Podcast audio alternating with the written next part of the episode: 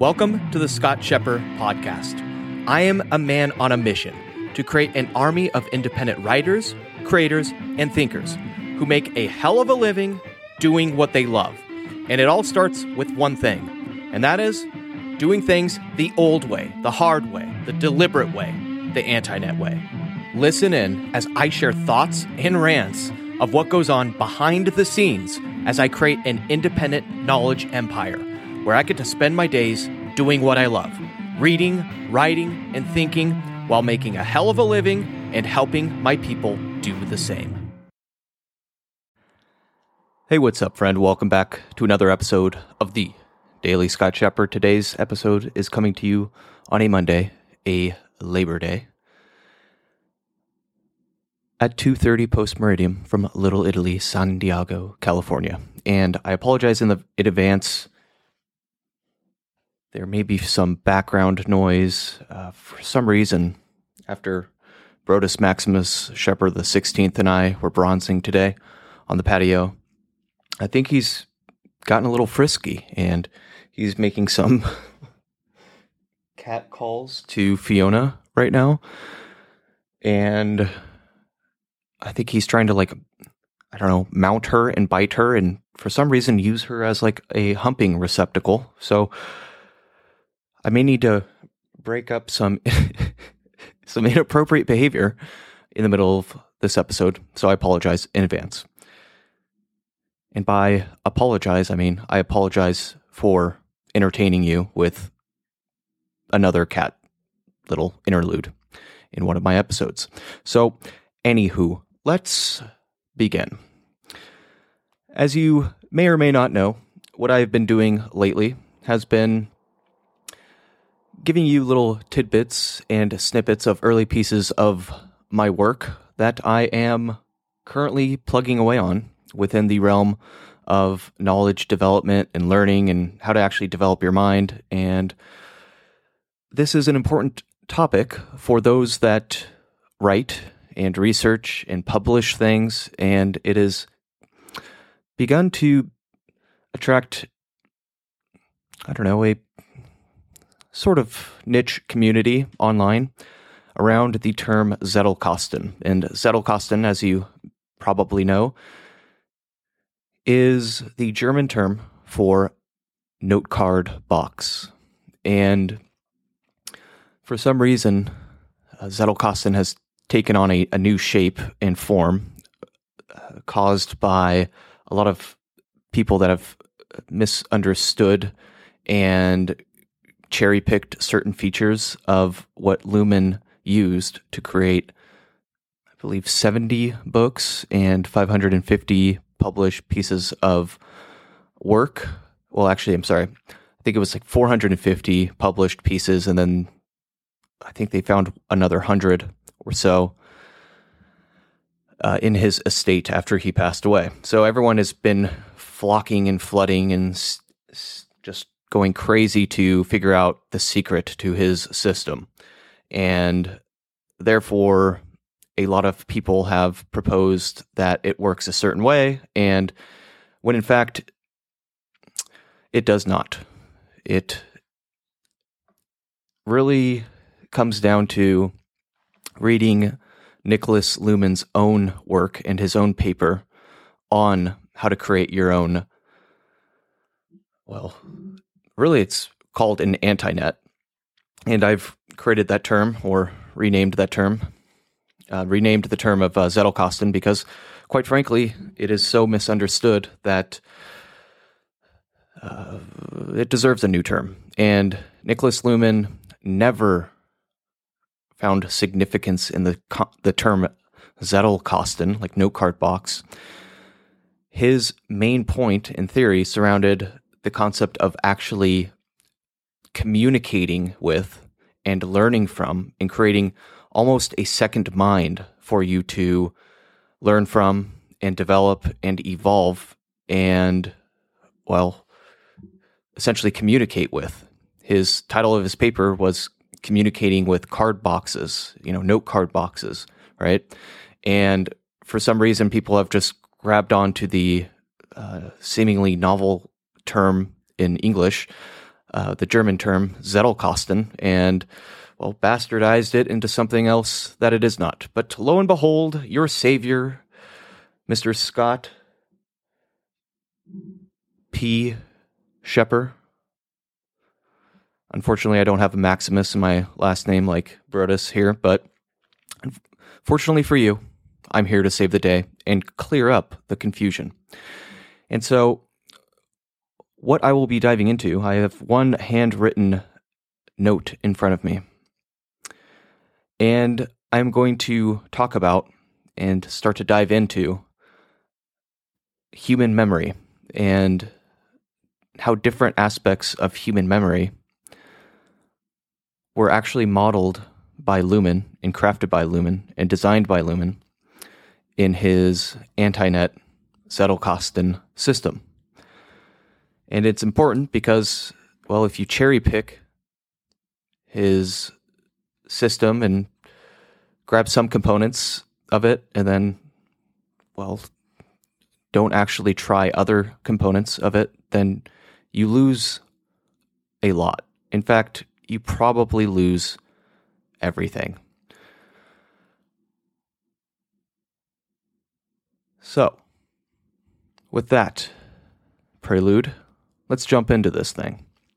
So, what I want to talk about is a concept in human memory.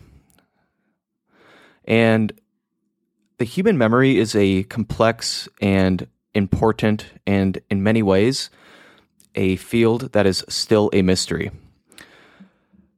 And it's not just me saying that it's an important problem, it is probably one of the greatest physicists, scientists, thinkers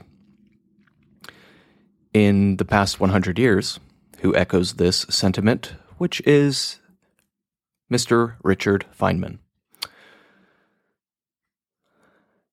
And I would like to read you a quote from Mr. Well, let's just call him Dick. Hey, Mr. Dick Feynman. So I'm going to read you a quote from Mr. Dick. and here is the quote. Okay. In 1963, here is what Dick Feynman said. He said, quote, the central problem of the mind, if you will, or the nervous system, is this. When an animal learns something, it can do something different than it could do before, and its brain must have changed too. Well, it must have changed if it is made out of atoms. In what way is it different? We do not know where to look or what to look for when something is memorized. We do not know what it means or what change there is in the nervous system when in fact when when a fact is actually learned. And this is a very important problem, which has not been solved at all. Assuming, however, that there is some kind of memory thing, the brain is such an enormous mass of interconnecting wires and nerves that it probably cannot be analyzed in a straightforward manner. Period. End quote.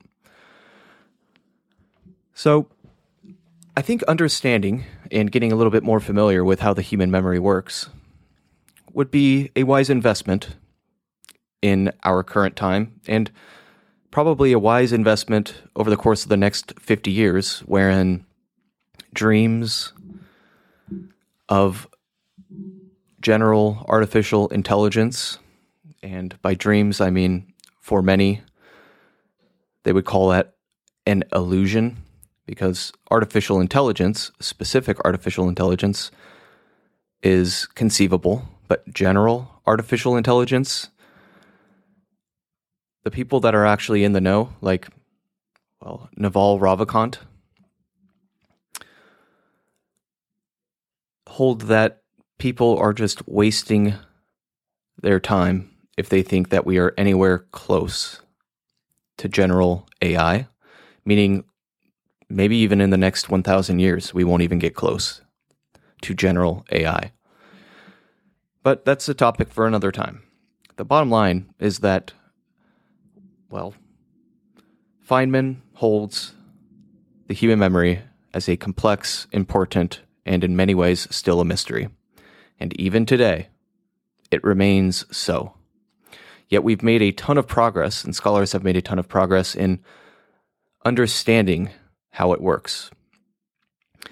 And Nicholas Luhmann was well aware of the theory and the components that comprise memory when he built his anti-net Zettelkasten. There are a lot of things that a lot of the people teaching digital Zettelkasten stuff have overlooked and completely biffed on.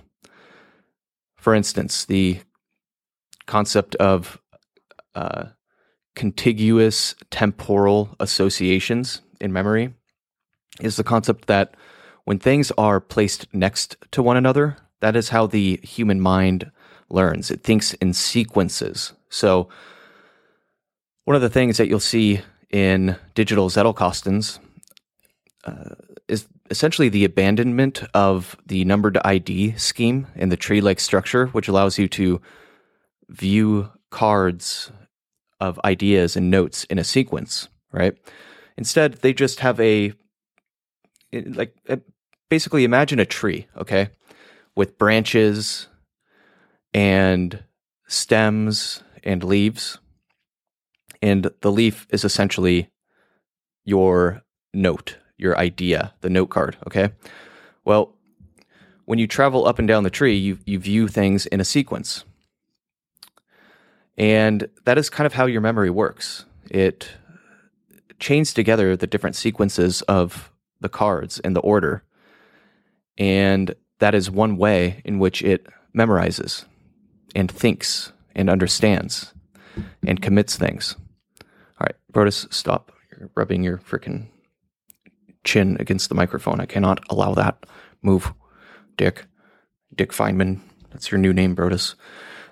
All right. Anywho, um, where was I? What was I saying before Brodus so rudely interrupted me? Oh, yes. So that's one of the things that people miss. And Luhmann knew about contiguous temporal associations, which contiguous is just a fancy pants word for a continuing sequence, like one after the other, right? So if you try to remember, um, you know, Brodus, the term, oh, God damn it, Brodus, no, don't freaking put your freaking paw on the keyboard. You're going to like cancel this recording. Freaking Dick Feynman. Sorry. Okay. So if you, if you try to memorize the term um, Brodus, and then the next term, Dick, and then the next term, uh, let's say, um, keyboard, right? So your mind, for some reason, it strings together and links those two, or links those three things in a sequence. Okay. And if you just eliminate the sequence and its order forever, uh, you are basically doing a disservice to your memory and how it works.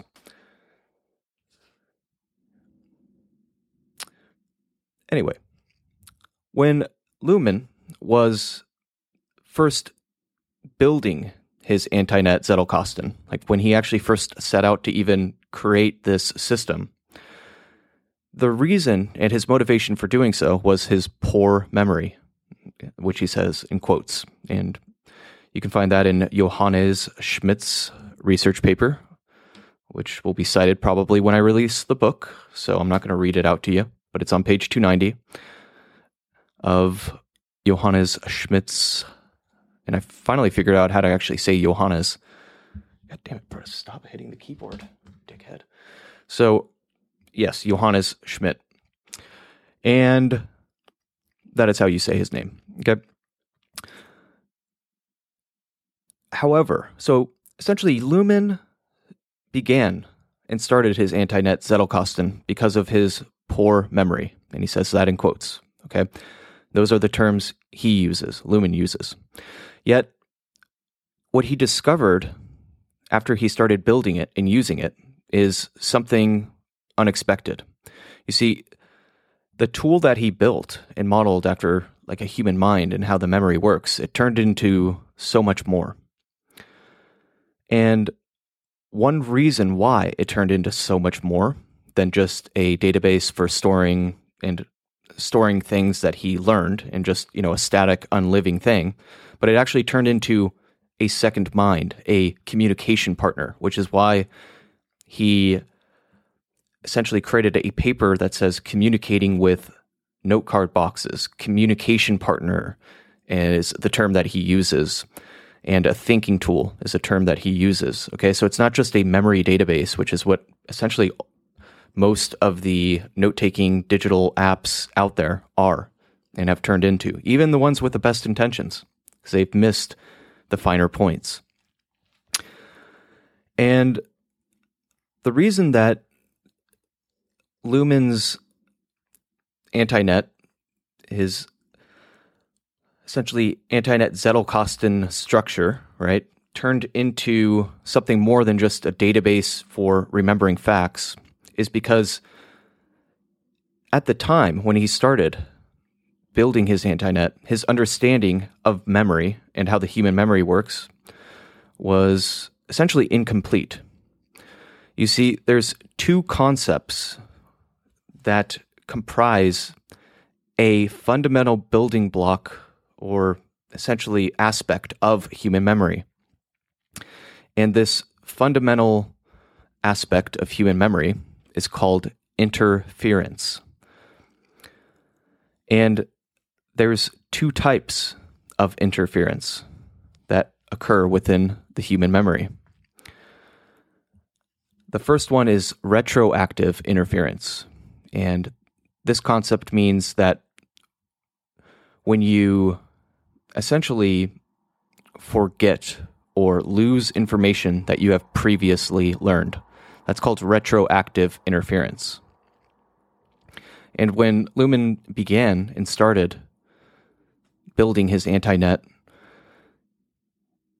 he thought that this was the only type of interference and, well, essentially the only thing that he had to account for and correct for and try to fix was retroactive interference when we essentially forget and lose the information that we've previously learned. However, there is a second type of interference, and that shall be revealed to you tomorrow. So stay tuned, hang around, and always remember to stay crispy, my friend, and enjoy this Labor Day if you're in the US or have a very pleasant time laboring if you are in any other part of the world. And with that, I shall sign off at 2:47 p.m. from Little Italy, San Diego, with Brodus sitting well in a docile, friendly state under a heated lamp on my desk with his shorn testicles. Thank you very much, and I'll see you back here tomorrow as we go on this journey, wherever the hell it takes us, through this wild world of developing our knowledge and fixing and correcting the misunderstandings, the propaganda, and the absolute horseshit job people have done trying to interpret the digital Zettelkasten and how it works. I'm grateful to be here to save you from the same mistakes and same misunderstandings that every single other person on an everyday basis is falling into the trap of when they research and read about Zettelkasten today. So without further ado, I shall shut the hell up now and peace out. Bye bye now, and see you tomorrow. Hey, real quick. This podcast was made possible by my sponsor, which is me.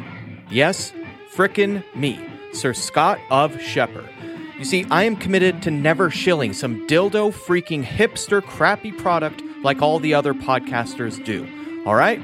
So, my only ask is that you spend 10 seconds right now, pull to the side of the road, even if you're on the frickin' freeway, and rate and review this podcast. Then share it with a friend. That's my only ask. You see, this will help spread my movement. I want to create an army of 1,000 independent writers, creators, and thinkers who get to spend their days doing what they love writing, creating, thinking, and taking notes using analog tools, while also making multiple six figures if they even choose to. And more importantly, I want to help my people build a tribe, a tribe of people that they were meant to serve. And so by rating and reviewing this podcast right now, you will directly help me and many others in achieving this mission. Peace.